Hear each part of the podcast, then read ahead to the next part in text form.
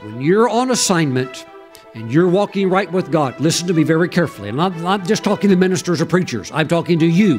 When you're on assignment and you're calling, doing what God has called you to do, there is a supernatural invincibility about your life. And you're not going anywhere unless God says that your assignment's up and that your mission is completed. But until then, no, you're not going anywhere. You're on task and you're going to do absolutely everything God has called you to do. Circumstances notwithstanding, you're still going forward.